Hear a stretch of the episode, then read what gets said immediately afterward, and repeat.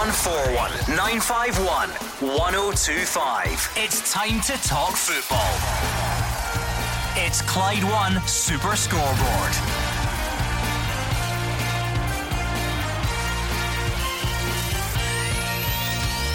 Good evening and welcome to Clyde One Super Scoreboard on yet another big night of European action. Celtic are in front with round about an hour gone in the Czech Republic. Aberdeen are in Iceland, St. Johnstone are in Istanbul, and Hibs are in front of a home crowd at Easter Road. And speaking of crowds, Glasgow's Big Two confirm the return of full houses. I'm Gordon Duncan. Joining me tonight is Gordon Dalziel and Mark Wilson. Yeah, a lot to get through tonight, Gordon. A lot of talking points, and the European football takes centre stage this evening. It's always great to see so many of our clubs involved in European football at this stage. Celtic an hour in, 2-1 up away from home. The tie of the evening, no, St Johnstone away to Galatasaray in Turkey. What a great start for them that is in Europe. Hibs and Aberdeen also taking part. So fingers crossed, all positive results. Yeah, I think we can get all positive results. Obviously, I think Mark's right with the St Johnstone one. That's going to be a big tie. Celtic should be out of sight, Gordon. We've watched the first 60 minutes of this. They've created chance after chance. The only blip, and we've got to say once again, defensively for the goal, I don't think the manager will be too happy, but he may excuse the back four and the goalkeeper. There's a new centre-half in there. There's a new goalkeeper making his debut. But in terms of play, in terms of chances, Celtic should be out of sight. Yes, at the moment, Jablonec 1, Celtic 2. New boys Liel Abada and Furuhashi on his full debut, scoring to put Celtic 2-0 in front. They looked very comfortable, but they have been pegged back, and you have to say there have been a few ropey moments thereafter. What are you making of it? If you're watching it at the moment, pick up the phone and let us know. It will be finished in half an hour, then we can properly look back on it. We'll hear from Ange Postecoglou. And what about the rest of you? We've got Aberdeen, Hibs, St Johnstone all in action. Rangers fans, relatively speaking, a quiet day down Ibrox way, but confirmation of the news today that Ibrox is getting ready to welcome back a full house. How good is that going to be? Similar scenario at Celtic Park as well. So let's hear from you, Gordon Dalziel and Mark Wilson. They were just telling me in the office how desperate they are to speak to you. 0141 951 1025 or Twitter at Clyde SSB. So like we said, Mark Wilson, let's bring people up to speed. Every time I try and tell UEFA that these kick-off times don't suit us, they hang up the phone on me. 4:45, which means we're 61 minutes in. Jablonec 1, Celtic 2. Headlines from the team news, if you are just joining us, or if you're unaware, Joe Hart makes his first Celtic start. No Odsonne Edouard, he's on the bench. Furuhashi leading the line, and other than that, it's a pretty similar side to the one which played at Tynecastle. Yeah, I don't think there's any real surprises in there. I think when Joe Hart was eligible to play, I always believed he was going to start. I think Ange Postecoglou has given Barkas and Bain a fair shot, and none have come out with any pass marks at all. So when Joe Hart comes in, it's a position you don't really need, I don't think, a lot of actual fitness. We all know goalkeepers do a lot of their work in their 6-yard box anyway. They get a lot of their fitness from that, so I didn't think that was ever going to be a problem. Interesting one was Edouard up front, but again, I'm not really surprised seeing the performances over the past couple of weeks from Edouard and the speculation surrounding him leaving. Furuhashi's come in, he's just in the building. He got a wee bit of the game at Tynecastle, and it was good to see him starting, and he took his goal very, very well. Beautiful first touch and lovely little dink. So no real surprises for me. The only surprise is, like Das says, they aren't further ahead in this game. Yeah, let's do the positives first, Gordon Dalziel. What will please Ange Postecoglou and of course the Celtic fans watching so far? The most important thing when you join a club, any club, but especially the size of Celtic, situation they're in just now, hit the ground running. Abada, Furuhashi, you've got to say, taking his goal terrifically well. So that's a pleasing. The two of them looked quite sharp, quite lively, settled in. It makes your job a bit easier, Gordon, especially if you're a forward. People will be looking at you thinking, right, he needs goals, needs assists. Abada probably could have had more tonight. He's been unlucky with a few. He put a good ball in, deflected, Celtic really should have scored with. But there are goals here for him. Yeah, they're actually through on goal at the moment, twisting and turning on the edge of the box. It's a good save from the Jablonec's keeper, and it is in the back of the net. It's James Forrest. Well set up, Gordon Dalziel. Jablonec's 1, Celtic 3. It was a lovely ball over the top from David Turnbull to get Celtic on their way. It eventually worked its way into the goalkeeper, palmed out, I should say. It fell to James Forrest, and he dispatches the finish. Is that tonight's game sewn up? I would certainly hope so. I mean, I thought that at 2-0 and then Celtic conceded very quickly, but I think Celtic going forward have looked good until probably the final finish tonight in certain occasions. But that time James Forrest makes no mistake there, following up the rebound from the keeper, and 3-1. It should be game, set and match. I wonder if Ange Postecoglou is thinking of making a couple of changes now and freshening things up. Maybe we'll even see Edouard. This is maybe the time you want to see Edouard, where the game is won and you aren't relying on him. And there's, you know, I think it's 11 subs or whatever's on the bench. There's 2 goalkeepers on the bench as well, so I think he might freshen things up now. It's actually a good move, Gordon. It's a lovely ball, just a kind of lobbed pass over the top from David Turnbull. Abada onto it, great run from him. The finish isn't bad. The keeper makes a decent save. And there is the rebound of James Forrest. And you we're fired. We're on fire. You two get the lottery numbers from me, right? Oh, there's Edouard as well. We're up. We've got all 6 numbers. What a standard in here. Not only have they predicted substitutions, they've got them right as well. David Turnbull comes off to be replaced by Ryan Christie. Kyogo Furuhashi comes off. He's going to be replaced by, well, Tom Rogic. And Odsonne Edouard, he's coming on as well. So it's a triple substitution for Celtic. Liel Abada coming off, Odsonne Edouard coming on. That's an interesting one, Mark. I know you predicted it. I was about to argue it, and then now I can't because he's come on. I assumed the reason he didn't start tonight is because he's on his way out, like everyone thinks, and Celtic don't need to prepare for life without him.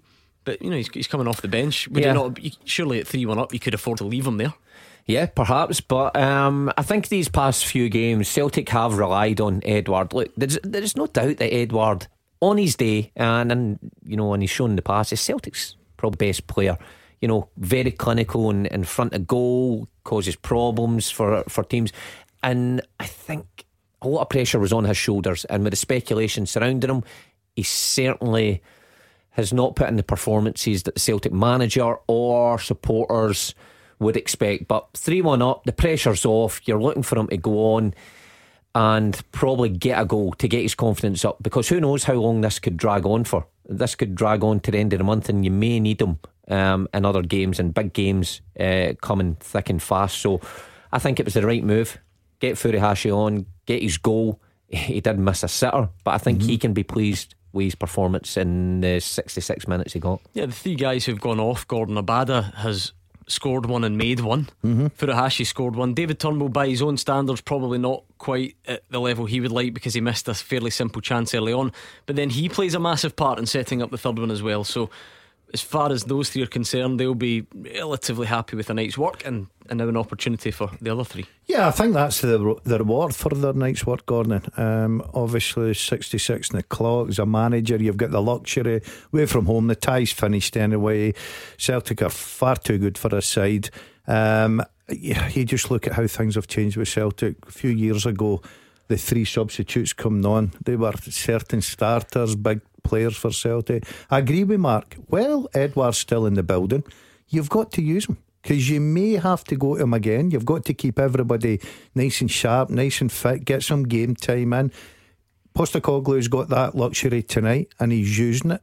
And I think he will be absolutely overman. Let's not get carried away. You expect Celtic to go and win this, but after the start that they've had, you do come under a little bit of pressure, and they've answered that tonight. They've had a good performance. OK, 0141 951 1025. Still 25 minutes or so to go. So Celtic fans, you can either talk us through it as it's going on, or you can wait to the full time whistle and give us your post match analysis. Whatever you fancy, give us a call or tweet us if that is your preferred method. I'm stuttering here because Celtic are striding forward, and I was wondering if they were going to interrupt us again, but it has been cleared. Let's bring in our first caller of tonight. Andy has got in touch. He's calling from Tollcross, and he's a Rangers fan. Andy, what's on your mind as a Rangers fan today?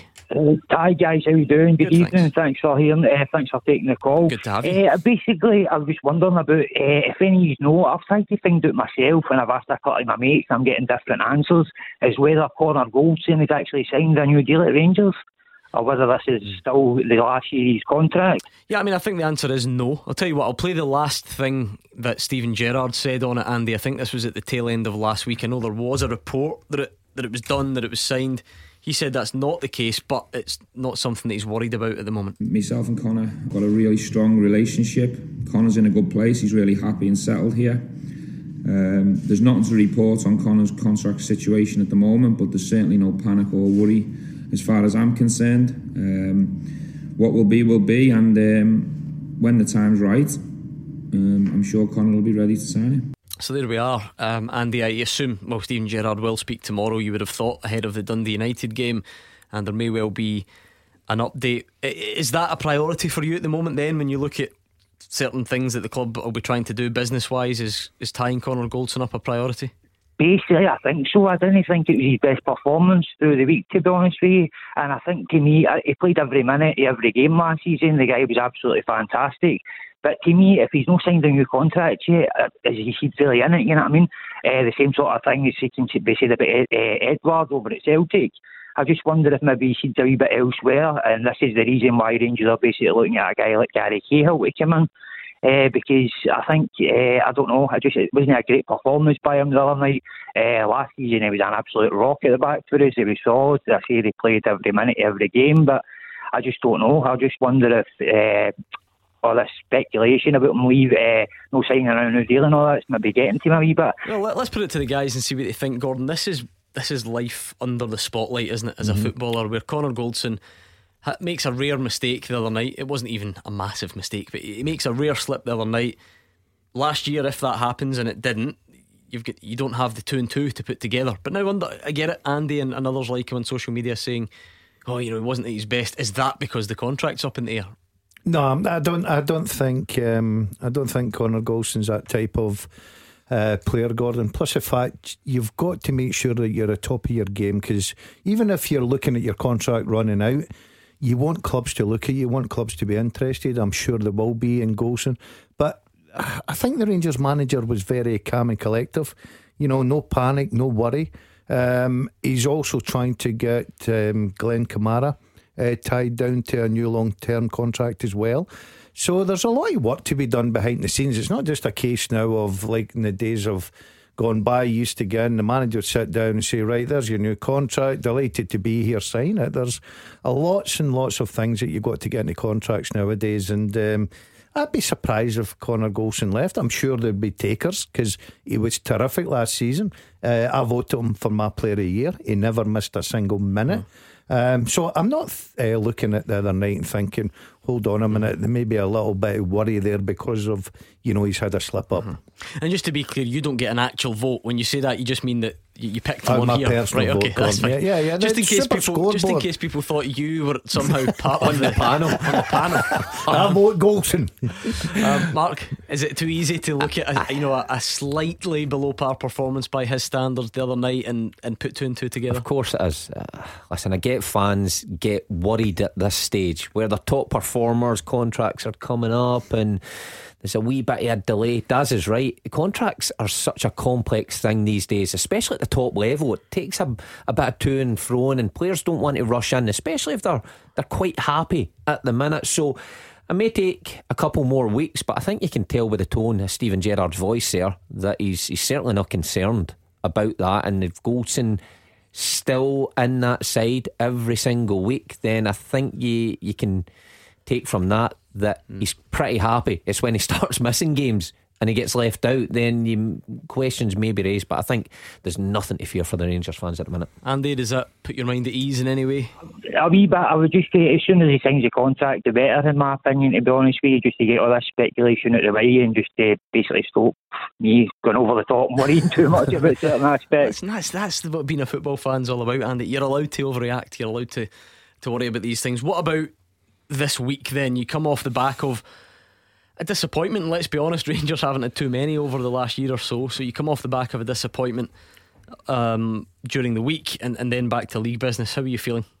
Well, I was very surprised with the performance during the week, to be honest with you, against Malmo. I was a bit disappointed, obviously, but it's very hard to criticise the Rangers, to be honest, the way they played over last season and that, and the way they played over the last couple of years in Europe, so it's hard to criticise them. You've got to be aware that there's going to be a wee dip every now and again. There's got to be a wee bit of things and performances. But I don't know, a wee point actually, just I don't know what the panel think about this as well.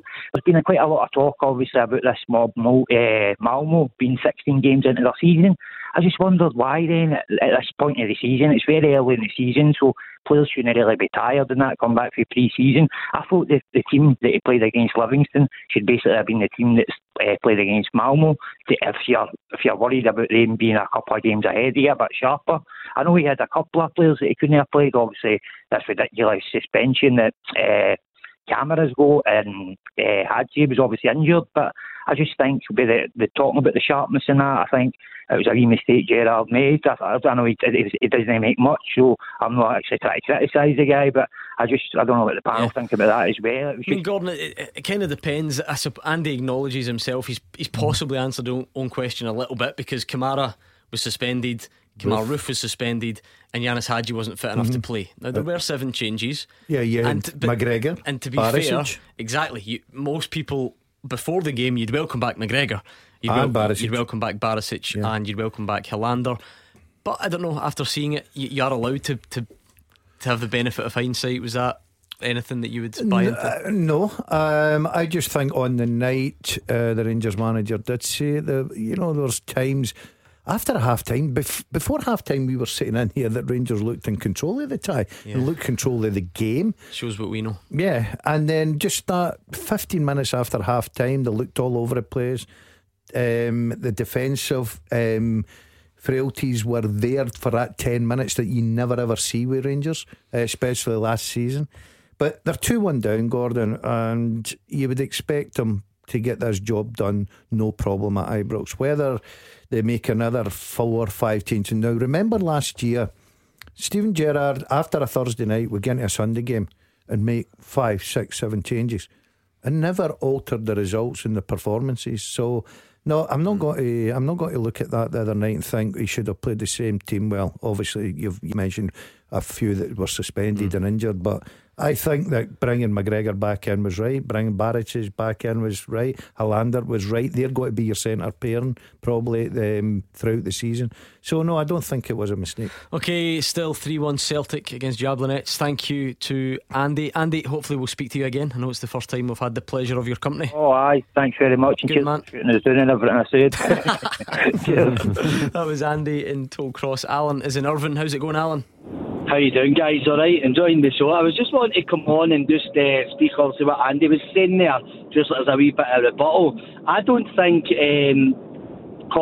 because of Connor Goldson's contract issue, the way that game was the other night, I think as a team that wee bit into the second half we just didn't show up, and I think really one I would have given pass marks to tonight was Stephen Davis. I thought he was brilliant, but I was saying Glenn Kamara's contract's up in there, but when he's playing, he still plays out his skin, still plays really good, do you know what I mean? And I think the guys have touched on it. I think he knows he's loved with Rangers, Connor Goldson. He's Stephen Gerrard's vice captain, do you know what I mean? So I don't think that's an issue. We had an off night. We're playing against a team who are 10 games into their season and a decent standard they are.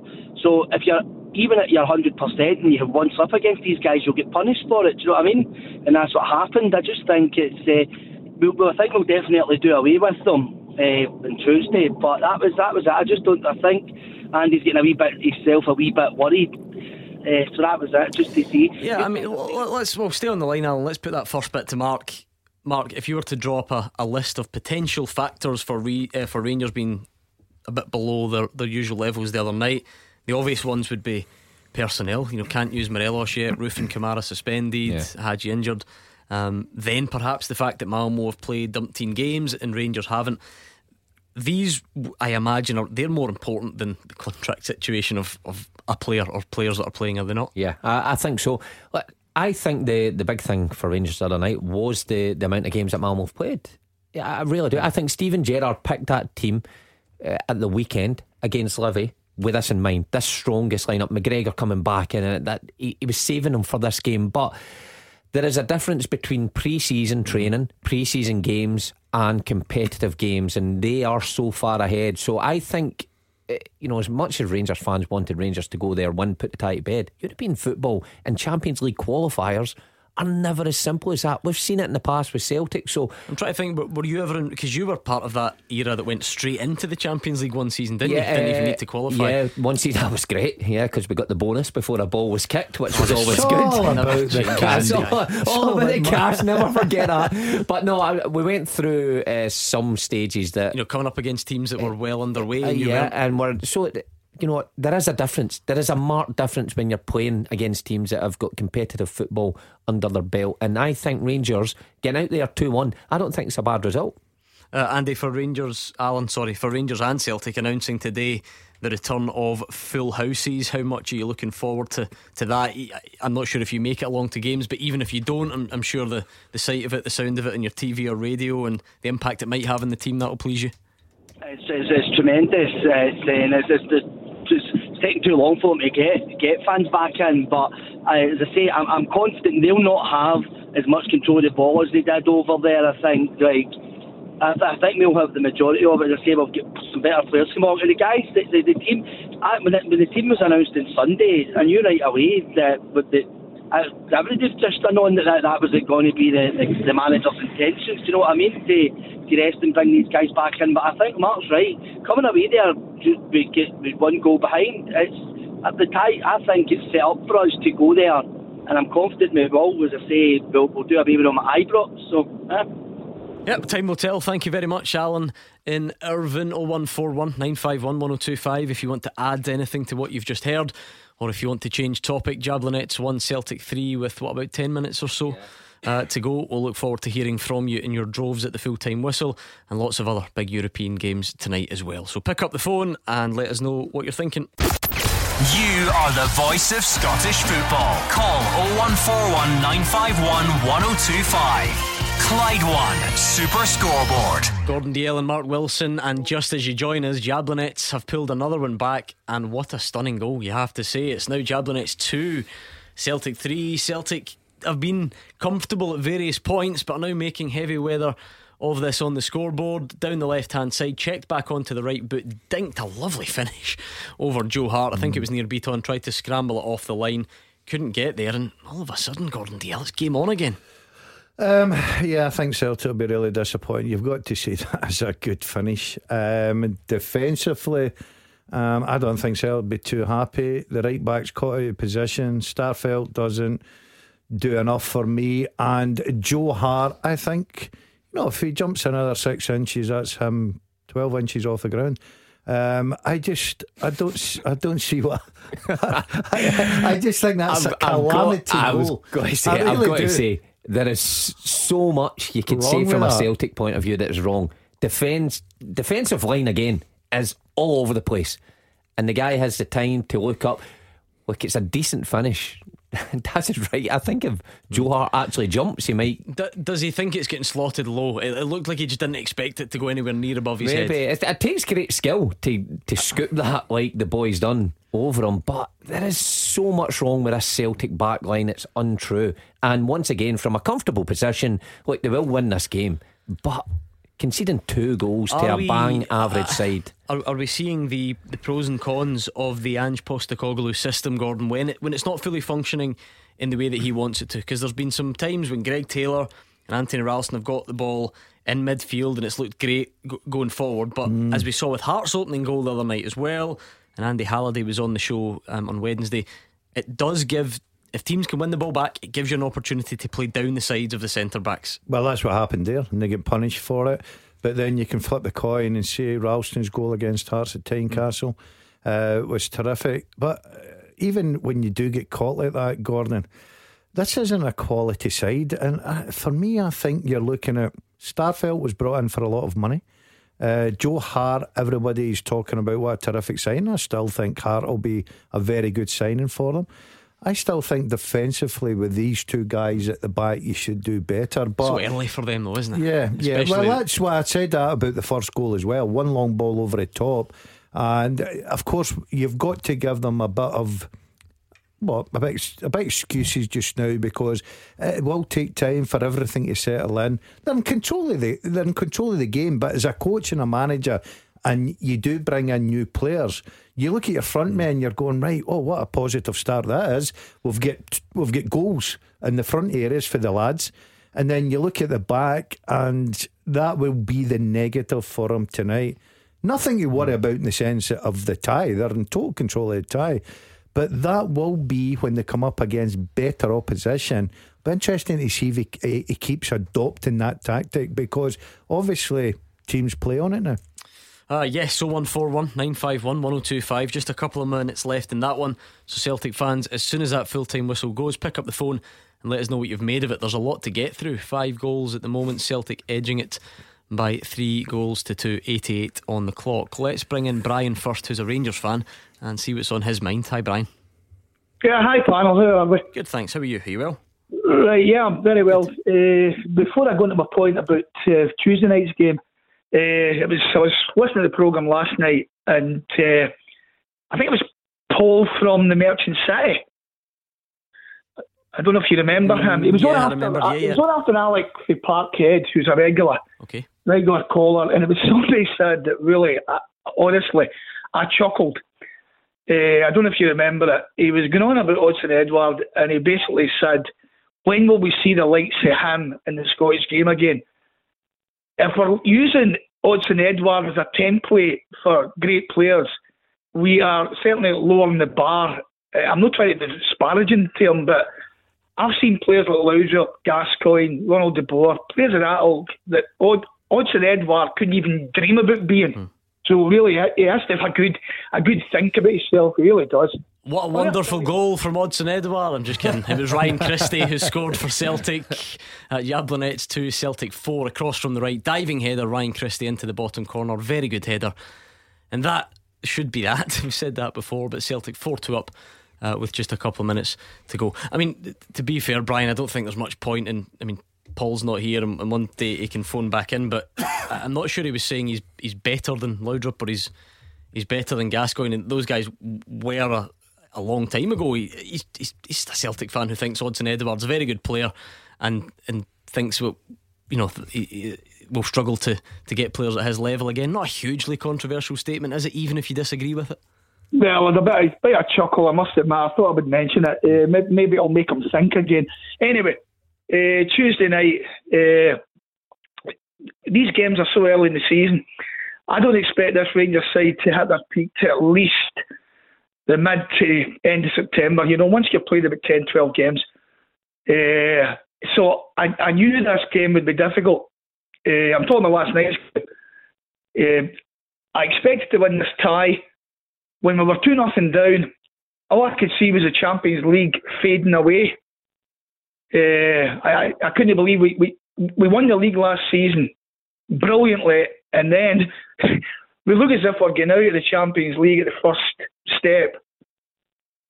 I'm not saying if it had finished 2-0 that would have been us ended. I'm just talking about how I felt after the first 5 minutes of the second half. I couldn't believe what I've seen. In saying that, Malmo had played quite a few games this season, competitive games. But the last 10 minutes of that game, Rangers pushed and pushed and pushed. And it was actually the Malmo players that were struggling with their fitness. And we finally got the goal. And to be honest, I would be very, very disappointed if we don't go through on Tuesday night. But we still have to play well on Tuesday night. It's just not a matter of just turning up. We have to play at near our level. And then if we do that, I believe we'll get through. Yeah, I have to agree with you. I think Rangers probably will play at a higher level, of course, with Ibrox full. I'm sure they'll be first to admit, personally, that they could play better. And I still expect them to go through it. That is not an away goal, but that goal in the 95th minute is crucial, because it does change the tie. Malmo may have came and sat in and made things hard, and then Rangers chasing the game constantly. That goal makes all the difference. I'm pretty sure Steven Gerrard, albeit disappointed at losing the game, wouldn't be too disheartened. We're 2-1 away from home, because like I say, we've seen it in the years gone by. Celtic at this stage, these games are tricky and you can crash out pretty easily. So I think Rangers will have full confidence, they'll have enough to get through. Do you think that's a fair prediction from Brian Gordon about, I can't remember, was it the end of, was it September or something, he said Rangers will peak then?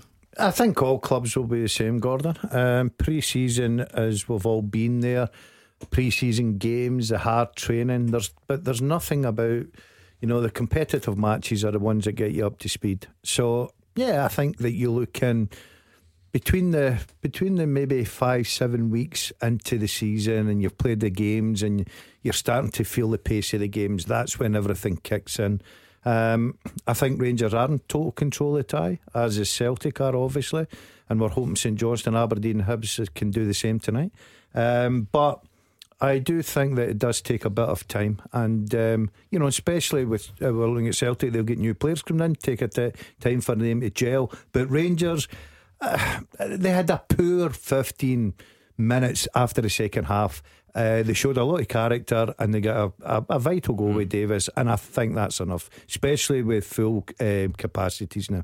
Yeah, it might not have needed a full crowd to get past Malmo anyway, Brian, but is that the type of thing that makes you even more confident? I've just, you know, when that announcement was made today, it gladdened my heart. I don't follow the club the way I used to.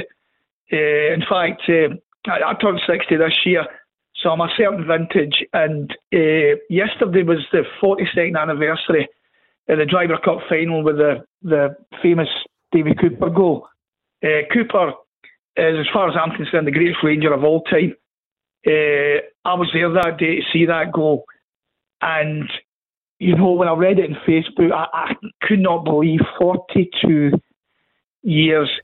I think you've got Gordon Dalziel on one of his favourite subjects. I could see him nodding away in agreement. I was there. I was part of it. I wasn't part of it. I was in the stand. Not even a sub.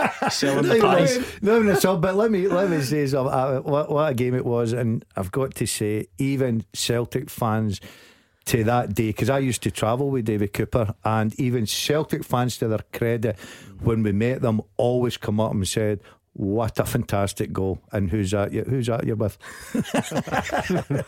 Thank you, Brian. 01419511025. Right, Celtic fans, full time. So what did you make of it? It's finished in the Czech Republic. Jablonec 2, Celtic 4. Liel Abada and Kyogo Furuhashi had Celtic 2 up and looking comfortable. Vaclav Pila, although pulled one back straight away. Then James Forrest made it 3-1. Then Malinsky pulled another one back for the home side, and at the end there, Ryan Christie restoring Celtic's 2-goal advantage. There was clearly a lot to like going forward. There was maybe one or two things to worry about going back the way. Joe Hart made his debut, Furuhashi scores, Abada gets another one.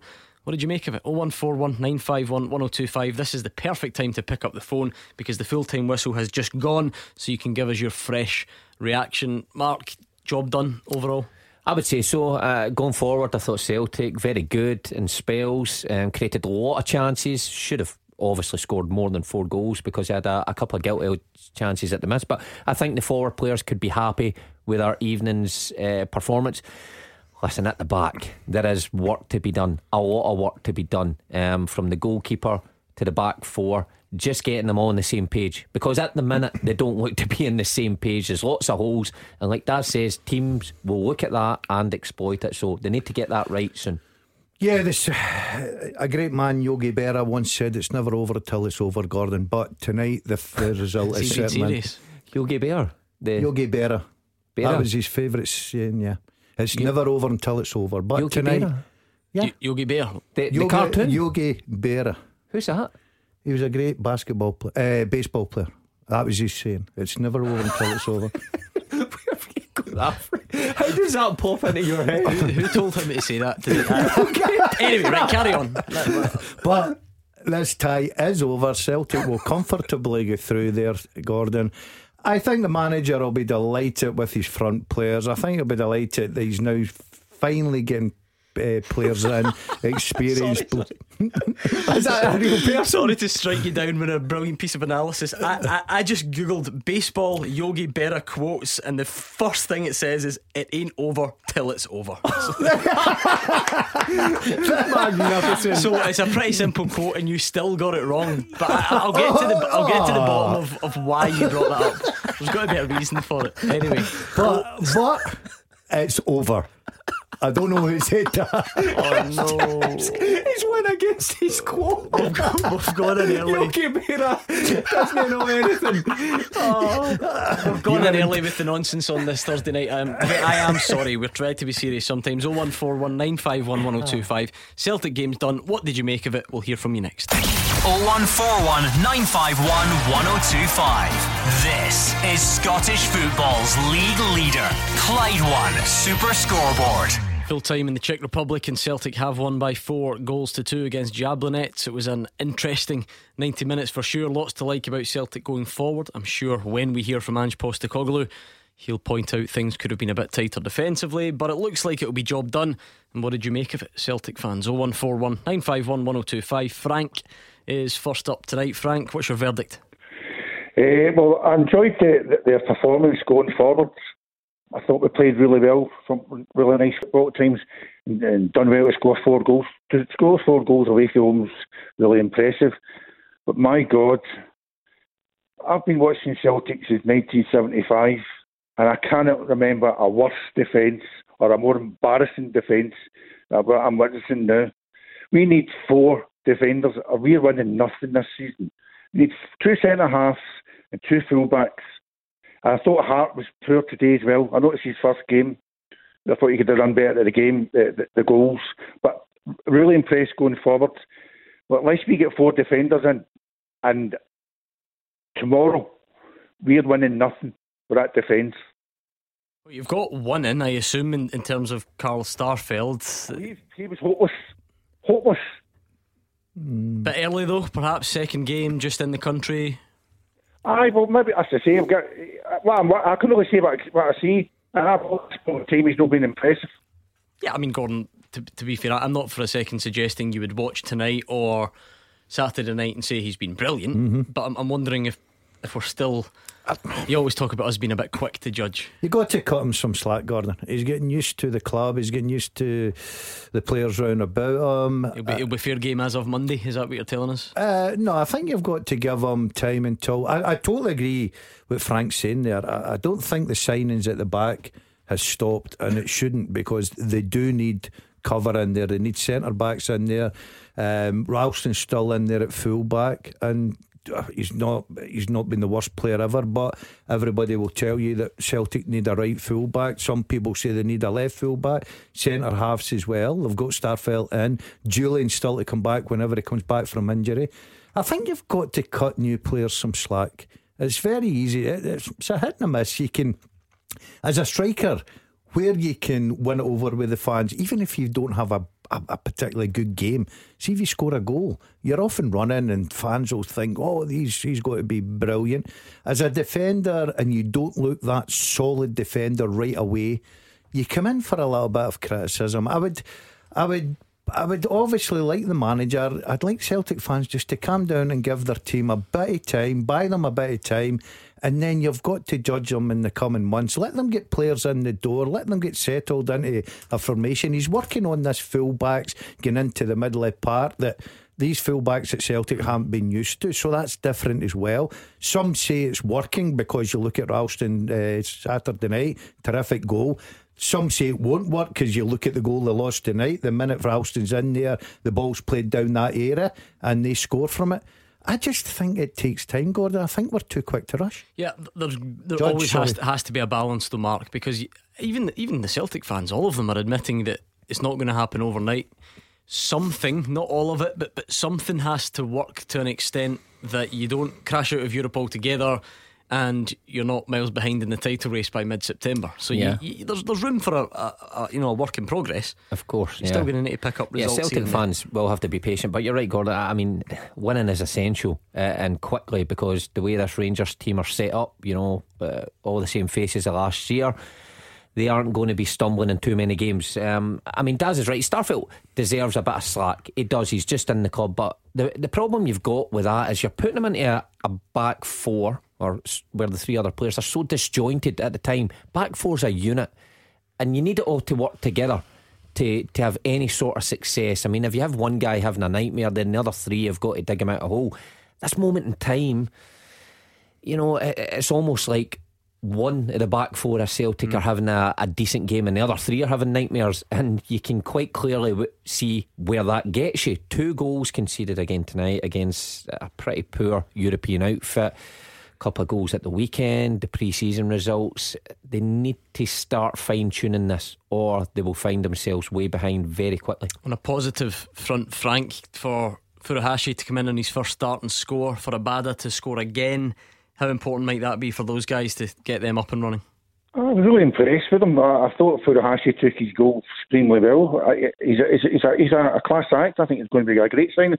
But what was the point of taking him off and bringing on that statue, Edward? He came on again, did absolutely nothing again. I'm sick, fed up with this guy. He has to go out the door now. Well, he can't go out the door unless someone comes and buys him, Mark, which would be the first thing. Well, that was always the argument where Morelos and the Celtic fans were always on here saying, oh, the rumours are 20 million out, but there was no solid bids, we understood. It's really the same way, Edward. We understand that there is rumours of £20 million from Brighton and interest from other clubs, but until a bid comes in, then you can't move them on. And the disappointing thing is it does look like it's taken a lot from Edward, this speculation. It does look like he doesn't want to be there.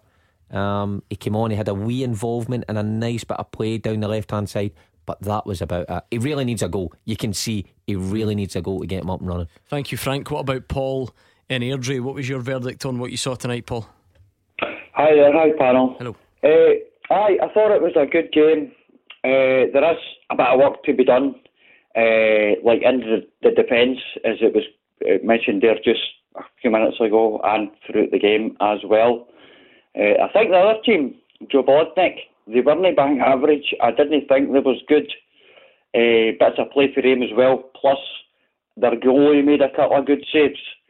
Now, what I was impressed with was Ange Postecoglou bringing on the two subs, Ryan Christie and Rogic, a bit earlier than normal. Because sometimes subs come on a bit late, like 90 minutes. And then, we'll chuck two subs on, see if we can change it. But Ryan Christie's goal was brave, by the way. He got down and stuck his head in that, and he could have got a boot to the face after his injury before. So I hope we keep him. James Forrest, a legend at the club. Glad to see he's back as well, and he looks super fit. And I just think it's, overall, there's a lot of new players in there. The young Japanese fella who got his goal, he missed one out of the bar. But he redeemed himself, he got his goal. That can only be positive. Yeah, I mean, Celtic had loads of chances. Gordon, I'm thinking David Turnbull missed one in the first half as well. I think you'd be hard pushed to find anyone who watched that and isn't talking about the attacking on one hand and the defending on the other. It was that simple. How tough do you think it's going to be for Ange Postecoglou to strike that balance? Because like we said, Ralston and Taylor are going to vacate, or whoever the fullbacks are, they're going to vacate those areas drastically. So what do you do to try and leave yourself less exposed? You need centre halves that are comfortable, that's going to be dragged out there to cover that. You need to work at it, Gordon. This isn't an overnight fix. You've got to work at it. Everybody's got to be singing from the same hymn sheet. Totally agree with the caller. I don't think the home side were bang average. I thought they were worse than bang average. Really? Yeah, I didn't think they were I thought they were a poor team. I really did. A poor team. Celtic should be outside tonight. I'm not taking anything away for Celtic. They created chances with the Turnbulls and whatever. Celtic went away from home, scored 4. They could have easily scored 6, 7 tonight. No problem. And they'll give this team a doing at home. Everybody's talking about the Edouard. We touched on that earlier. I think as a manager, you've still got to use him. If he doesn't go out the door before the window shuts, you know, you've sat him on the bench, not used him. You've now got to wait to January. You've got to have him up to speed. And I thought, bringing on Christie tonight, as much as people will say, oh, why has Edouard been brought on? Christie, I think, is in the same boat with a lot of Celtic fans. I think a lot of them look at him thinking, he wants out the door. He comes on tonight and gets his goal. Where does the manager get the pat in the back for that? That's a good substitution. I think Christie, you know, for his contract being up in January. I was going to say, his contract's up first. Yeah, I think he is the opposite from Edouard. I think you can see, in my opinion, that he's given his all. And some things don't come off for him. He's a creative player. Not everything's going to come off for him.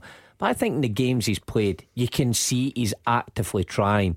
He may want to leave. He may have his mind elsewhere. But when he comes on the pitch, he gives his all, and he did great to get his goal. Paul's right, bravery, getting beyond the defender at the front post and putting it in, and he got his reward. So I think you've got to give him a pat in the back.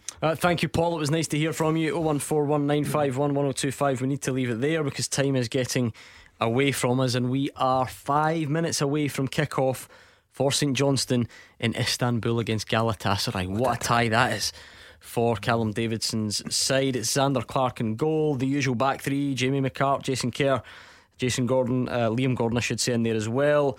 Devine, Witherspoon, Davidson, McCann and Rooney across the five across the middle, and O'Halloran and Kane up front for St Johnstone. Can they cause a massive upset out there? The way they went about their business last year, winning the double, they caused a massive upset in Scotland. It's got to be difficult. Keep the tie alive. I'm sure that's what Callum Davidson will be looking at. Get them back to Perth, full house there, maybe, and then hopefully do the business. And they've got that man Rooney that can always pop up with a goal, an important one. Yeah, very difficult, but what a tie for those players to be involved in. What an experience. So take it all in, because it's they don't come round too often. You played Denmark? Games. Nope. No, Mia. Beat the Pundit with the Scottish Sun. For the best football news and opinion online, thescottishsun.co.uk/football.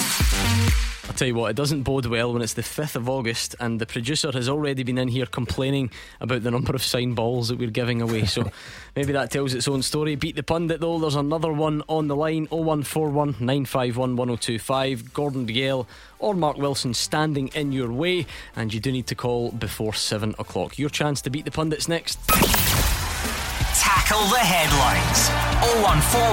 01419511025. Clyde One Super Scoreboard. Mark Wilson and Gordon Dalziel are here. What a big night of European football we have on our hands. It's one up to Scotland so far. Celtic beating Jablonec 4-2 over there in the Czech Republic. Galatasaray against St Johnstone has just got underway. 1.5 minutes on the clock. A trademark Sean Rooney run down the right hand side. A nice early indication for St Johnstone, but as you would expect, Galatasaray now coming back. And the Saints have a little bit of defending to do. We will get round to Hibs against Rijeka or Breidablik against Aberdeen even later on as well. So keep your calls coming. 01419511025, and we'll get to you after we do this. Beat the Pundit with the Scottish Sun. For the best football news and opinion online, thescottishsun.co.uk/football. Okay, Beat the Pundit time. Mark and Gordon standing by. Brian's in Bells Hill. How's it going, Brian? How we doing, guys? Not bad at all. Here's something we don't hear very often. As always, producer Callum likes to get a bit of background. Brian was asked who he would rather play. Said Mark Wilson. I'm not surprised. Well, obviously, Brian's listening to the show. Brian? But they always say you. Just because you're a fellow Celtic fan, Mark. All right, okay, that's all right. No, that's not what he said today. That's not what he said through there. No, he was slaughtering you. Okay, we'll see, Brian. Not the brightest star. Right, heads it will be Mark Wilson. Tails it will be Gordon Dalziel. Just hold on, because St Johnstone are pinned in a little bit here. Right, okay, heads Mark Wilson, tails Gordon Dalziel. And it's heads. I've changed my tossing technique tonight. We're back to heads. Okay, Mark Wilson and St Johnstone. Oh, blazed over the bar. Come on, Brizo. A let off for St Johnstone. Brizo? Yeah, Brizo. I've never heard of Brian being nicknamed Brizo. Brizo? Yeah. I've got to say, St Johnstone have rode their luck a little bit there. It should be one down. It's just a ball from the left hand side. I'll give you the lad's name in a minute when he turns around. I see his jersey. But it is absolute. That's one that Wilson. Hey, you're putting us off. Let's get beat the pundit. Oh, he's nervous. Is this your season debut? No. Did you play last week? Yeah, I played the first game. Yeah. Oh, did you? Oh, no, right. I played last week. You played the week prior. No, I played on Monday. So I'm 100%. Oh, he's no good at Thursdays. An emergency call up. Because I'm Hugh Keevans left us. Right. Don't I'm going to give Mark some Clyde 2 to listen to. Yeah, giving us the thumbs up. Brizo, is that what you called him? We'll go for Brian. I think we'll go for Brian instead. Brian, 30 seconds. You're head to head with Mark and you can pass. That's all you need to know. Ready? Right, no worries. Right, let's go. 30 seconds and your time starts now. Beat the pundit. If I press the right button, your time starts now. What nationality is former Rangers player Shota Avaladze? Oh, pass. Name any side Celtic faced the last time they were in the Champions League group stage. Slavia Prague. Who was Hearts manager when they were relegated 2 seasons ago? Pass. What was the final score in the famous 91 Cup final between Motherwell and Dundee United? 2-1. Name any keeper who kept a clean sheet in the Scottish Premiership at the weekend. John McLaughlin. Which SPFL team are known as the Suns? Pass. Okay, let's bring back Mark Wilson. Mark, can you hear us? Yeah. Same set of questions to you. 30 seconds. Let's get on here. Honestly. That seemed longer. I don't he didn't press your button. I don't do it straight away. I'd have to tell Brian the rules and the way it works. It's never your mind. His tossing technique was good, but his button pressing wasn't. Are you ready, Mark? 30 seconds and your time starts now. What nationality is former Rangers player Shota Avaladze? Jordan. Name any side Celtic faced the last time they qualified for the Champions League group stages. PSG. Who was the Hearts manager when they were relegated 2 seasons ago? Stendhal. What was the final score in the famous 91 Cup final between Motherwell and Dundee United? 4-3. Name any keeper who kept a clean sheet in the Scottish top flight at the weekend. McLaughlin. Who? McLaughlin. Okay. Why? It just sounded a bit like you. I thought you said like McGolan or something. Anyway, no, McLaughlin. Brian, what's the verdict? How we doing? I think he's got a few on me, I think. It's time you went up the road, Brian. Music to my ears, Brian. Shota Avaladze is Georgian. Oh, one answer. 1-0 Wilson. Thank you. The last time Celtic were in the Champions League group stages, they played Anderlecht, Bayern Munich and PSG. Brian's on still 0-0, isn't he? 2-0 Wilson. Who was the Hearts manager the last time they got relegated 2 seasons ago? Daniel Stendhal. 3-0 Mark Wilson. Oh, the magnificent start from Wilson. Brian, get the kettle on, son. It's time for that cup of tea and up the road. Brian, answer any of these. It's not going to get any worse. What was the final score in the famous 91 final between Motherwell and Dundee United? 4-3. Oh yes, but 4-0 Mark Wilson.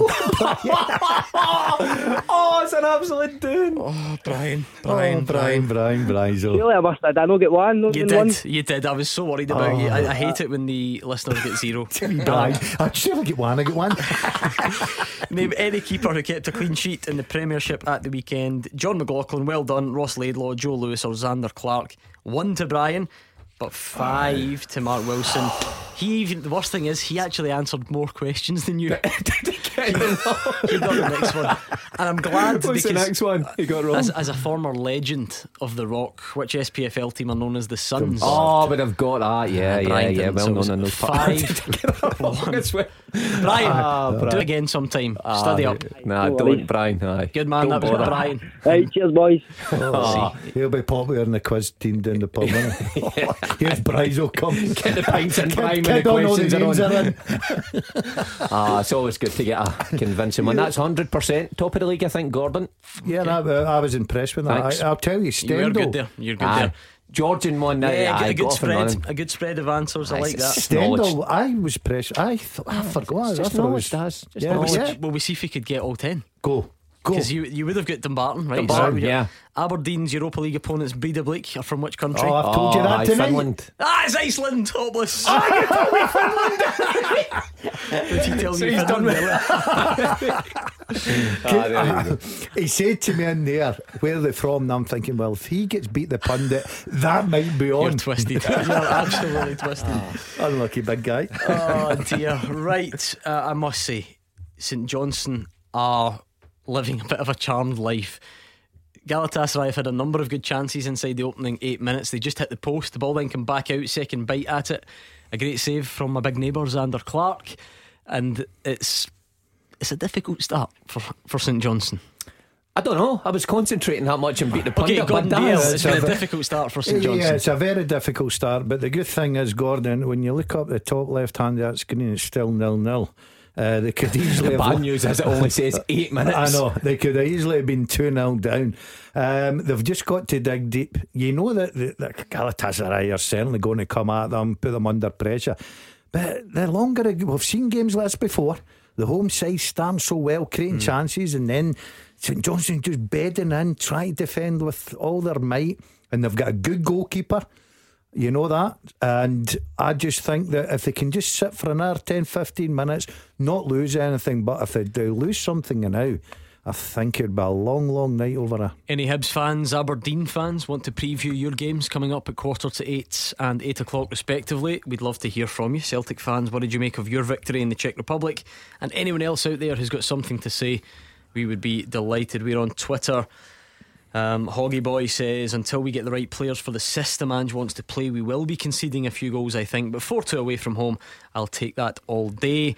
And Chris Watson says, I also just searched Yogi Berra, and here I now am 6 pages deep on Wikipedia reading about his son's drug charge. Thank you, Dazzler. Oh God. Is it Kevin Bridges does a sketch about that, when you get stuck in a Wikipedia black hole, hit the blue, and you just keep going, keep hitting the blue bit, hitting the link. I just think of football this weekend, absolutely brilliant. Gordon, I'll tell you where I'm starting tomorrow night, not far from here, Home Park, Clydebank. I'm going to watch the Gordon Ferguson Trophy being played with my old friend Brian McQuaid, who now's the manager of New Main's Hammers. They do promise that they will bring their boots as well. They play Woodside of Coat Bridge, and it's a 7:45 kickoff. Anything else you want to advertise? Now, if I didn't know better, that sounded like you may have been reading that off a piece of paper. Didn't quite come across as natural. Do you believe for one second that he's going? 100%. I'll send you a video of not me. The hammer. The hammers. They bring their boots.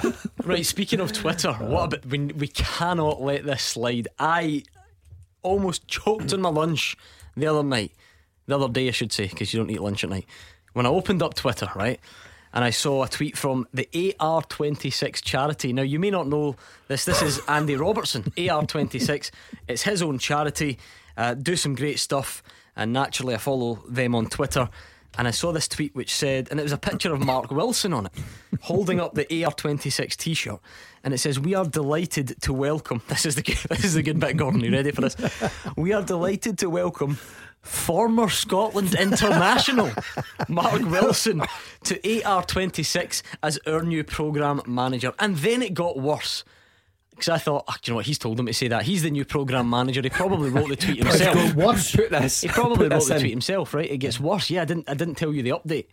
Andy Robertson himself. No, don't the Scotland captain, Champions League, English Premier League winner, quote tweeted it, gave it his endorsement. He gave it the clapping hand emojis, the hand up emojis. The current Scotland captain endorsed this dafty as a former Scotland international. And I knew how gutted you would be. A guy that's fantastic, Andy Robertson, and you're a guy that played half a in fact, my granny's got more caps in her teeth, right?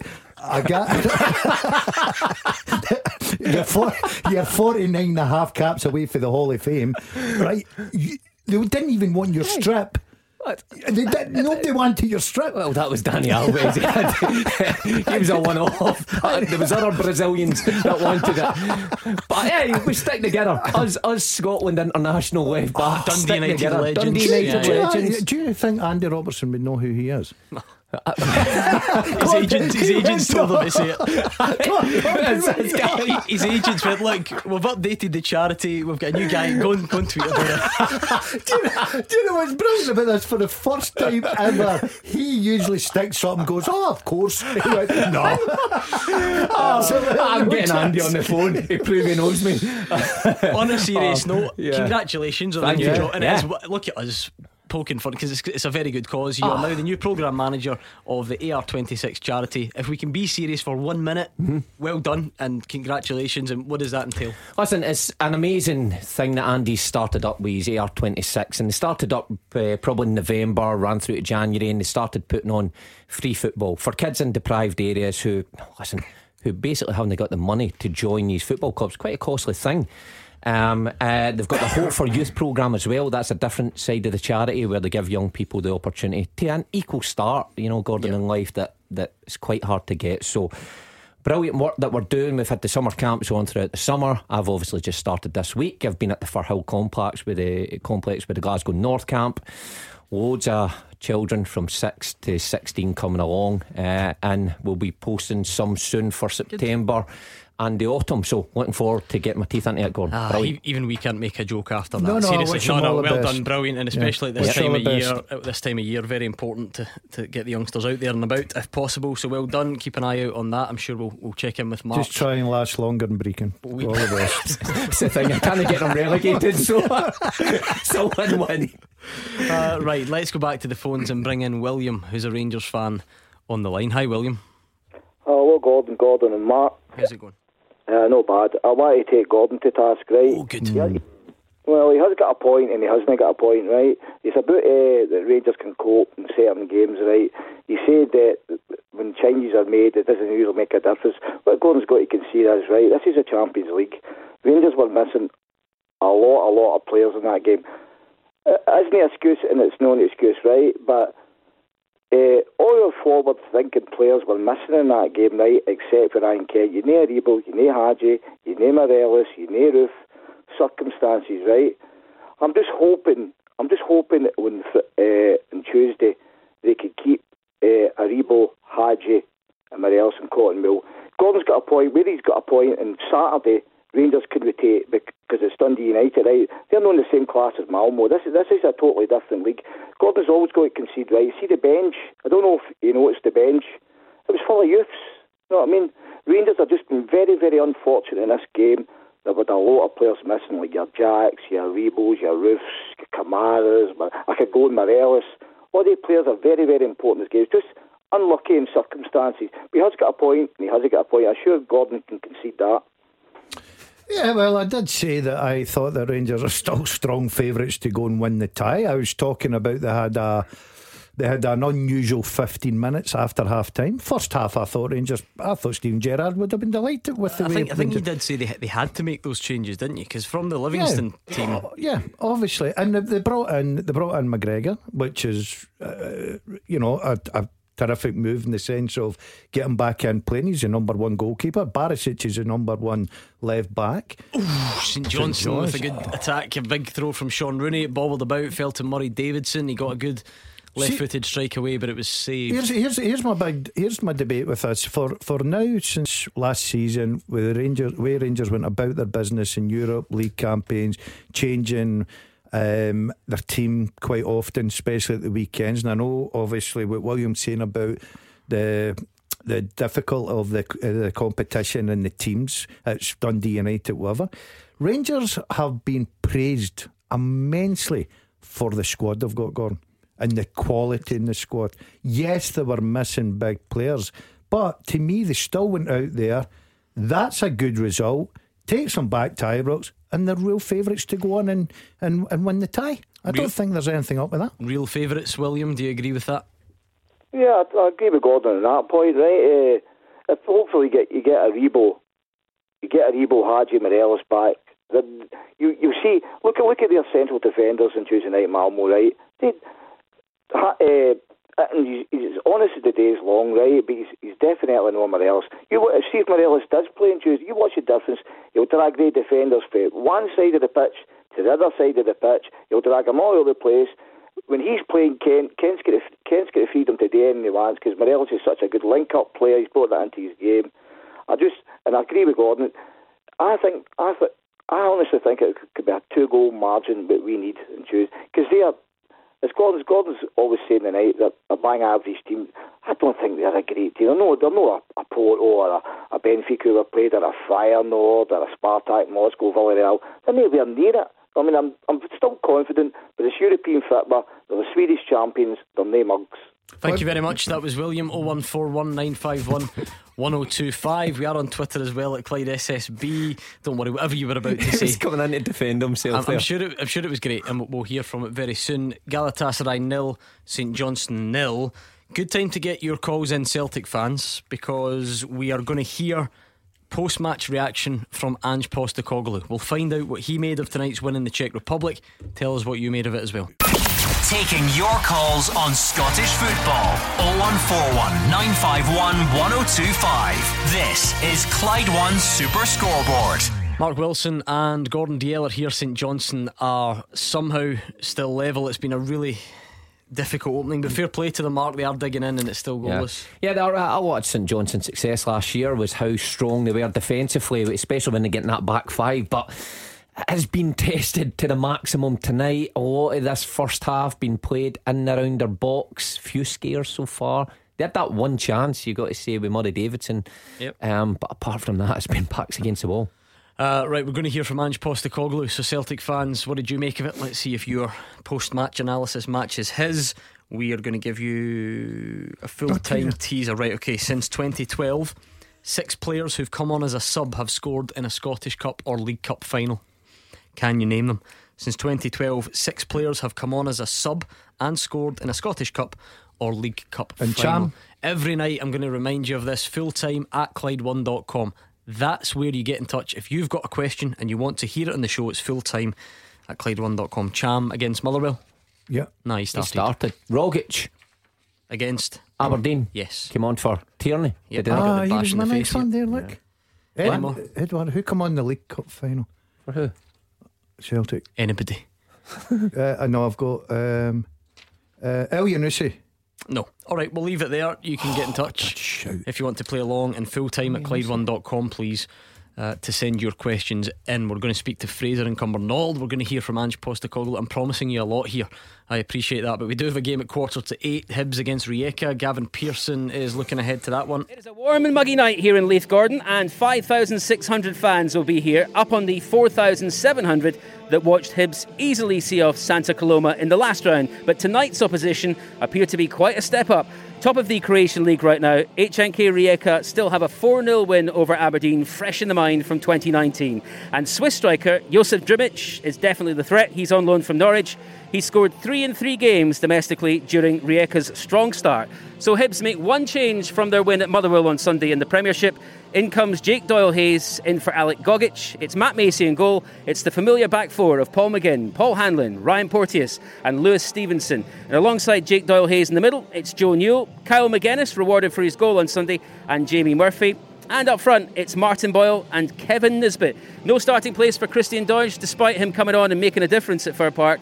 And Josh Doig is also available to make an impact before he perhaps exits Easter Road. He's on the bench as well. It's Hibs versus Rijeka.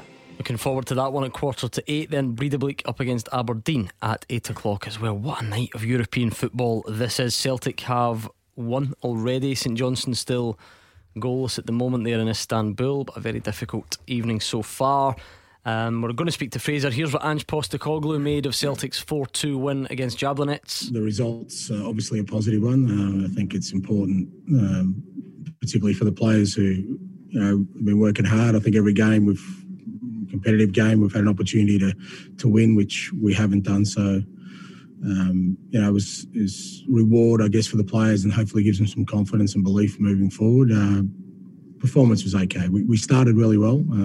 First half hour was excellent. We controlled the game, scored our goals, created some more chances to score. But I just felt we lost our way a little bit after that and lost control of the game. And especially second half, it just felt like we were going okay, but we didn't really sort of control the game the way we should have, to make sure that we won the game more comfortably.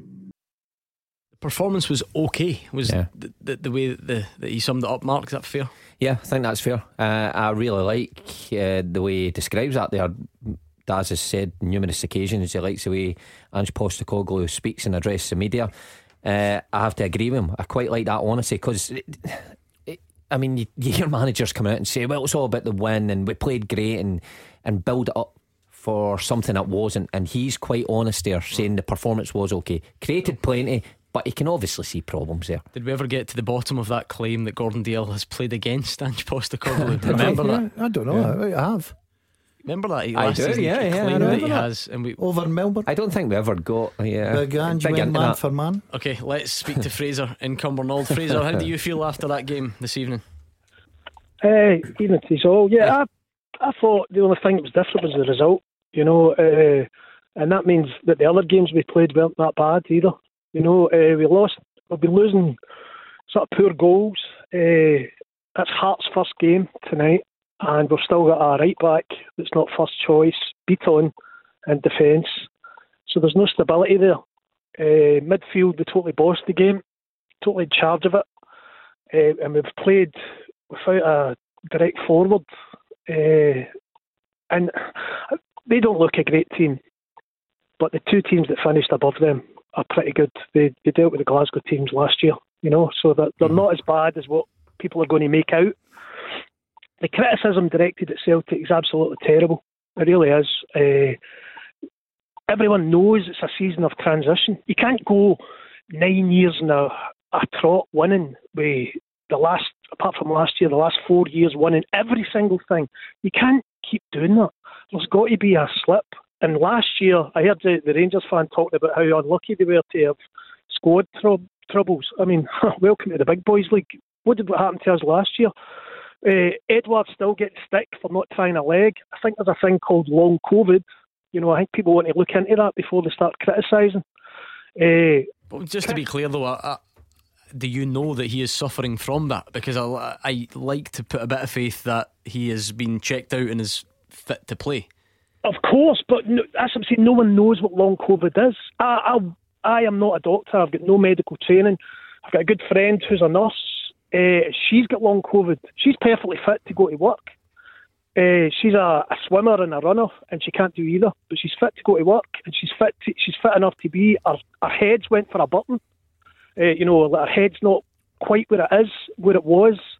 And that's that when you watch Edouard, and as I say, none of you are specialists in long COVID either, because no one is. That's why we're not speculating about whether that's what's happening or not. We're trying to keep it about football. And yeah, listen, of course, we're in a strange time, and I get that side of it, but I think he's allowed to be judged as a footballer at the moment, the way everybody else is. But yeah. No, I do take the point. It's obviously a serious situation. Fraser says, you know, it's a period that, oh, by the way, another good chance, St. Johnstone at David Witherspoon. Fraser pretty pleased, Mark, about the performance given the limitations that are placed on Celtic at the moment.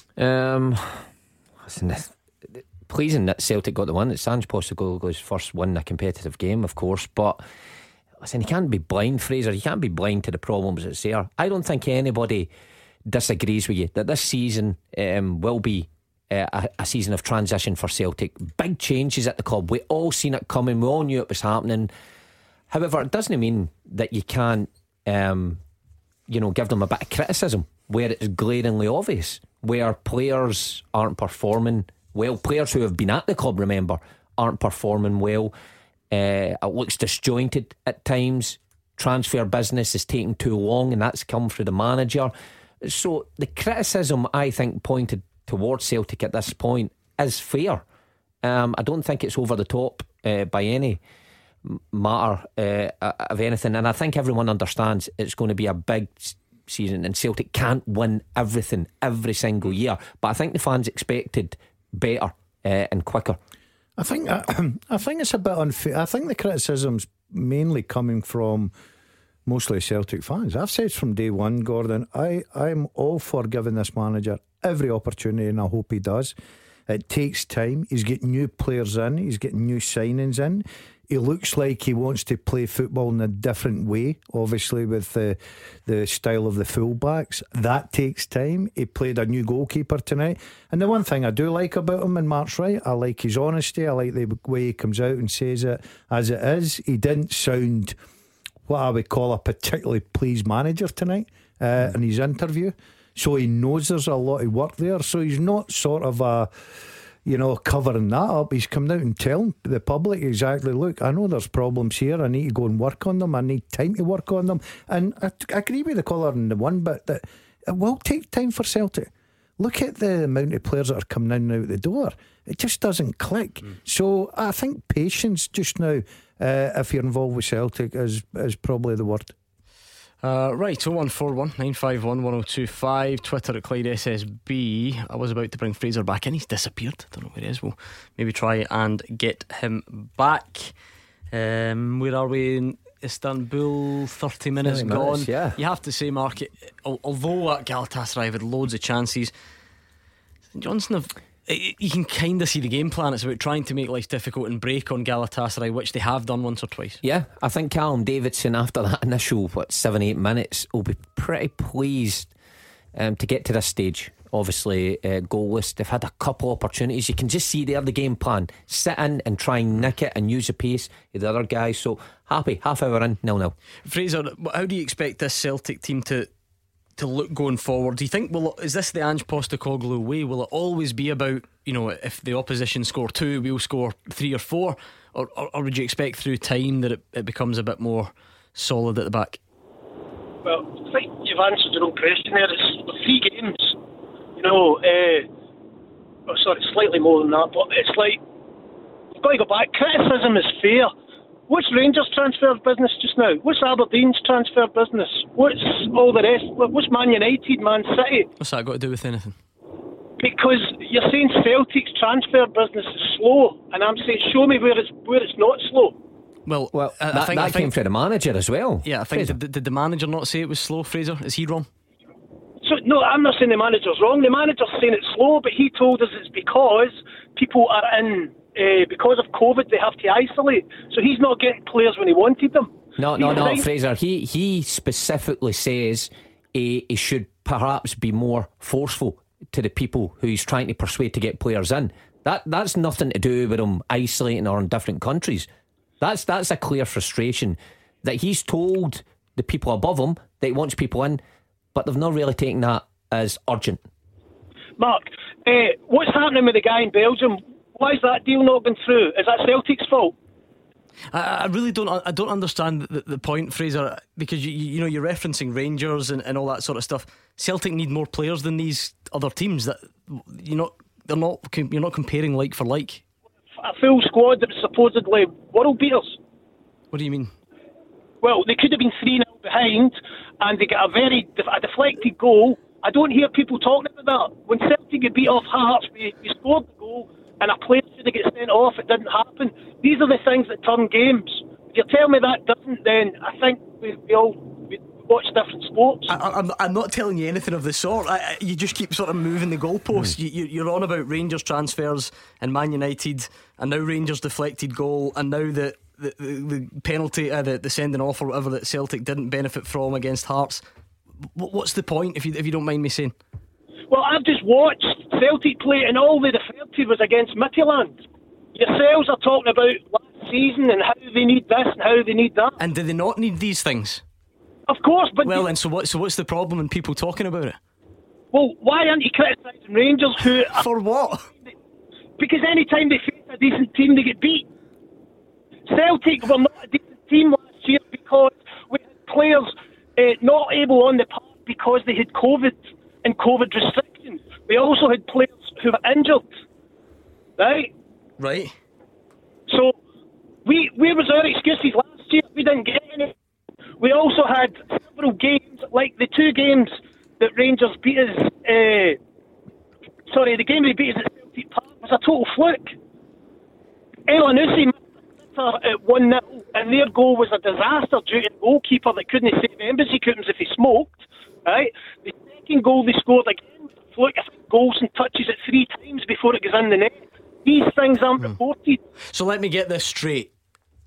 About 90 seconds ago, you took exception to us talking about Midtjylland and talking about last season, and now you want to talk about the nature of a goal that Celtic conceded against Rangers last season. No, what I'm asking for is fair playing field, and that's what you're doing is showing exactly why you don't do that. Right, because you'll bring up the past when it's... Hugh Evans talks about the future. I've read in the newspapers about how the next 3 games and Postecoglou's career's on the line. Postecoglou. Yeah, that's okay, Mark. Your pronunciation's not exactly great, is it? You know, I mean, you're not... I'm getting his name right. Right, this is... I honestly, Fraser, I'm trying, but I don't understand. Why would we, though? Right, you talk about the past... Why on earth would we talk about some goal involving El Younousi or the goal that Celtic conceded? Why would we talk about that tonight? You're talking about things in the past because they're relevant. No, but you brought up last year saying how much we needed players. Because that is the biggest story in Scottish football right now, what Celtic need in the transfer window, is it not? Because you avoid the actual stories as well. Which is what? Like, why aren't Rangers signing the guy from Holland for $7.5 million?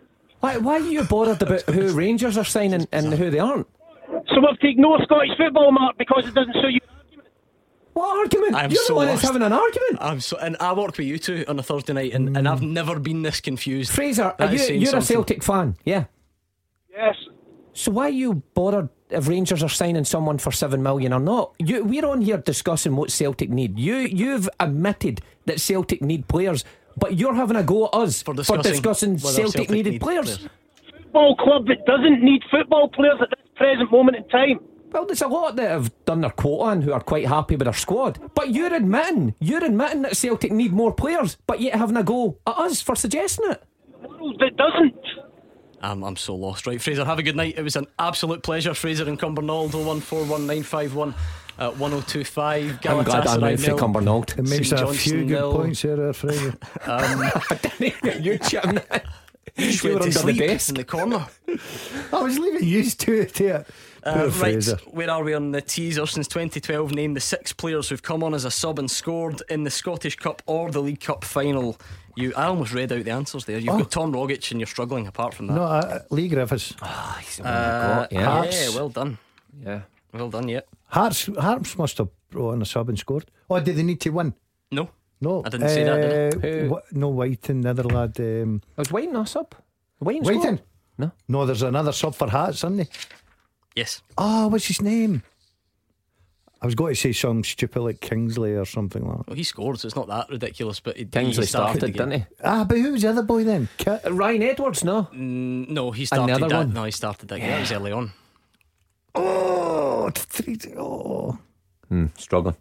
That's a tough one. Right, he's still there and he played the other night. He starts with a G, doesn't it? What's his name? Come on, Mark. Starts played the other night. Ginelli. Yes, Ginelli. I'll take that. Josh Ginelli. Ginelli. Before you say something that you'll regret, Josh Ginelli, Lee Griffiths and Tom Rogic will get the rest of the answers, and we'll get Alec and Renfrew next as well. Number 1 for football in Glasgow and the West. 0141 951 1025. Clyde One Super Scoreboard. Mark Wilson, Gordon Dalziel and Fraser from Cumbernauld has joined us in the studio to see out the show. We are on Twitter at Clyde SSB. You can pick up the phone 01419511025. Right, you two on the teaser, how are you getting on? You've got badly. Since 2012, 6 players have come on as a sub and scored in a Scottish Cup or a League Cup final. Tom Rogic, Lee Griffiths, Josh Ginelli. No, we're struggling already. Chris Kane? No. McLean? No. I mean, it's a League or Scottish Cup, so think who won a lot of League Cups and Scottish Cups over the last few Celtic years. Right, so you're maybe you're not done there yet. We're not done there yet. Forrest? Yes, well done. That's not the one I thought you were going to go for. James Forrest. You've only got 2 to get, that's fine. Did Frimpong come on and score? No, I thought he did. You're getting worse. It's nearly half time, Mark, and St Johnstone are holding out. Brilliant, yeah, they've done great. They've limited Galatasaray to very few chances after that opening period. I mean, Galatasaray obviously controlling lots of the ball, lots of possession, but they're finding that back five hard to break down. It was so good for St Johnstone last year. Worked a treat, especially in cup competitions. Utilising it well tonight again. Sean Rooney's been excellent again. He's turned into a really good player, you know, really reliable.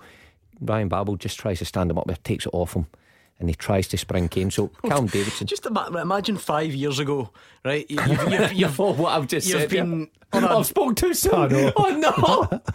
You've been on a desert island for 5 years, right? And you switch on the show and you hear, Sean Rooney. Just Ryan Babel stood him up and he just took it off him. You'd go, what? What's going on?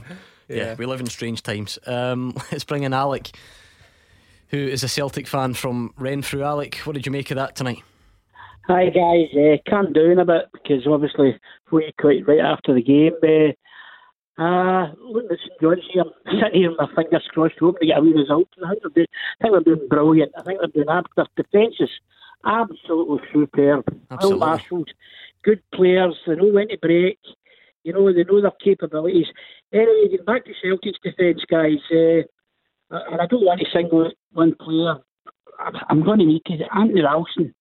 I mean, that's 67-year-old, and I think, I mean, if Celtic offered me a jersey, I would take it. The boy's just not got it. He's not got any defensive qualities, positional qualities. He's caught out of position 2 or 3 times a night. The young boy Welsh, I don't know what he's thinking about. Starfelt was supposed to be in to play with him. Give him a bit of experience. Instead of that, we play Beaton, who strolls about as if it's a Sunday afternoon, pointing at everything. At the end of the day, I don't know why Celtic, I think they're supposed to have paid $4 million for Starfelt. I don't know why they didn't get the young boy Doig for Hibs and Curtis. 2 Scottish boys that know what the Scottish game is all about. They do 100%. I know Doig. I mean, I don't know if he's been signed. Somebody said he's going to Burnley and getting farmed out somewhere. Celtic should break the bank and go and get that boy tomorrow. I mean, you might be right, Alec. You might. I don't know how Carl Starfeld's Celtic career will pan out. I wouldn't pretend to, but is it maybe just a little bit early to be criticising him? I think it's 2 games, probably 2 or 3, 4 training sessions at a push. Gordon, I watched the game tonight, and he gave the ball away 4 times, 4 forward passes. He lost the ball. Now, ask Mark, even Gordon Dalziel. He used to pass to players in blue jerseys, what have you. You know, that's the first thing you do is you find your own player. Bags of time tonight. Tony Ralls, I don't know how that boy gets a game for Celtic. I really don't. I know that Neymar caused them a lot of trouble with Neymar's world class. He's never been the same since. But surely we must have better defenders. That boy Welsh was coming on a game. A wee bit of control or a wee bit of confidence beside him, and I think he's going to be better than Vito at centre half. Going to be. Let's put those to the panel. A few people singled out. Gordon, pick your way through it. I can understand that Alex's frustration because Celtic certainly need more recruitment at the back corner. I'll be surprised if that's not on the radar. They now they've started with the goalkeeper. Starfelt's come in. They've still Julian, but still that injury. 2 full back positions need address for me. I totally agree. I think. Feel sorry for Ralston. The one thing you can't blame the boy. He gives everything he's got. His goal the other night, he showed how much it meant to play with Celtic. But if you're going to go forward, then Anthony Ralston is not going to be your regular right back. I would probably strengthen the left back position as well. I'm sure that the Celtic manager knows this, and that's why I'm saying that Starfelt. Yeah, he's been obviously looked at over 2 games. You said it there. I think he came in, his first training session was Friday. He's come into a new club, new teammates. It needs time. He's been brought in for a big fee, a financial fee. So it takes time for him to settle down. I'm like you, Gordon. I would like to see the manager, the players get the bit of time. It's going to take time, and then judge them once he's got everything in place. Now, as I said earlier, the one thing I do like about this guy, even tonight, he never sugarcoated it. He came out 4-2 away from home. He could have easily given it all the usual cliches. He didn't. He just spoke the truth. That's what I like about him. And Mark, funnily enough, Anthony Ralston did pretty well at Tynecastle the other night, and he actually had a decent game against Midtjylland. It doesn't look like he'll ever shake the accusation from various quarters that he's not what Celtic need at that level. There are others. I mean, Beaton, we probably saw both sides of it. He's the one that strides out and played a nice pass to Furuhashi for the goal. But at the other end, you know, there's clearly still going to be questions there. Yeah, I'm the same as Daz. I do feel for Ralston because he is the one that the fans turn to and give a bit of stick. Look, where... At this moment in time, if Ralston wasn't there, where would Celtic be? Who would be playing right back for him? You. Me, yeah, there's every chance. But, I mean, he gives his all. And I think he's a decent backup. But there's no doubt Celtic need more numbers in their back four. They need help, they need bodies in, and they need experienced ones in soon to help these guys out. Thank you very much, Alec and Renfrew. 01419511025. Hibs are getting underway in their Europa Conference qualifying match against Rijeka at Easter Road. Aberdeen 10 minutes away from kick-off in Iceland. Breidablik. You went to the Breidablik Motherwell game a few seasons ago. I missed that one, Gordon. Yeah, I was away. I always remember. Did you go the trip? Not to that one. No, I'm disappointed, but if I ever come round again, I'm sure I'll be first on the I'm sure you would, right? Okay. Michael is an Aberdeen fan from Kincardine. Do you fancy your team to get a result tonight, Michael? Well, aye, guys. I should fancy a win, maybe like 2-1 tonight. Cause from what I remember, we're facing a slightly tougher team tonight, and going on past records and all that, who we're facing, I just suspect a 2-1. It's been an interesting time, Michael. I had the pleasure of watching your team at the weekend. It's Stephen Glass was in the final 6 games of last season, but now he's had the chance to build and bring Scott Brown in and the Jet and various others. What do you make of the direction that the club's going in? Are you happy? Yeah, I'm happy. I mean, especially happy to get somebody like Scott Brown on a free transfer. And because he's got a wide range of experience, both from international right down to club level, and he's got that he can pass on to our younger players that we like to get the experience passed on to. Because I don't know if you've ever driven by and seen Aberdeen training and all that, but they're all training together, from the young boys to the old, to the first team. They're all out there training at the same time as much as possible, so he's got a lot he can pass down. Yeah, I mean, Mark, in nights like this, Calvin Ramsey just turned 18 at the weekend. Jack McKenzie, the two fullbacks, they're the ones that played at the weekend, I should say. Scott Brown, he has played more of these qualifiers than some of his teammates will have played senior games in their entire careers. Yeah, incredible experience, and it's always great having someone on your side when you're a young player who's played at that level. I mean, I remember going to Celtic and playing in these games, and Neil Lennon was in the midfield, vast European experience, and just talking you through the game. So Scott Brown can now pass it on to these young Aberdeen players. But one thing about tonight, I think Aberdeen they're going to have to be a lot better than they were last week, because they went into the second leg of that tie against Haki and they were so open. It was unreal, and they could have been behind. Remember, we were watching the game within 60 seconds, and you know they leaked too many chances. So Stephen Glass will want them to be a lot tighter in their shape tonight to have any chance. It's the same team as the weekend, Gordon. It's Joe Lewis in goal. Like I said, the young fullbacks: Jack McKenzie, Calvin Ramsey, left and right back, Considine and McCrory, the centre backs. A midfield three of Scott Brown. Funzo Ojo is in there. And why am I making such a pig's ear of remembering the other one? Johnny Hayes, goal scorer, the Jet, and Christian Ramirez. So Lewis Ferguson, of course, the most obvious one to miss out from the midfield, but unchanged. Strong team. High hopes for him this season, Gordon. He's certainly had the backing of the board, Glass. I think everybody was talking about the two young lads, fullback. Great to see them get an opportunity. I remember going back to years and years ago, a long time ago, the one thing Aberdeen were always good at, and especially under the great Sir Alex Ferguson, was giving youth the opportunity. He believed in them.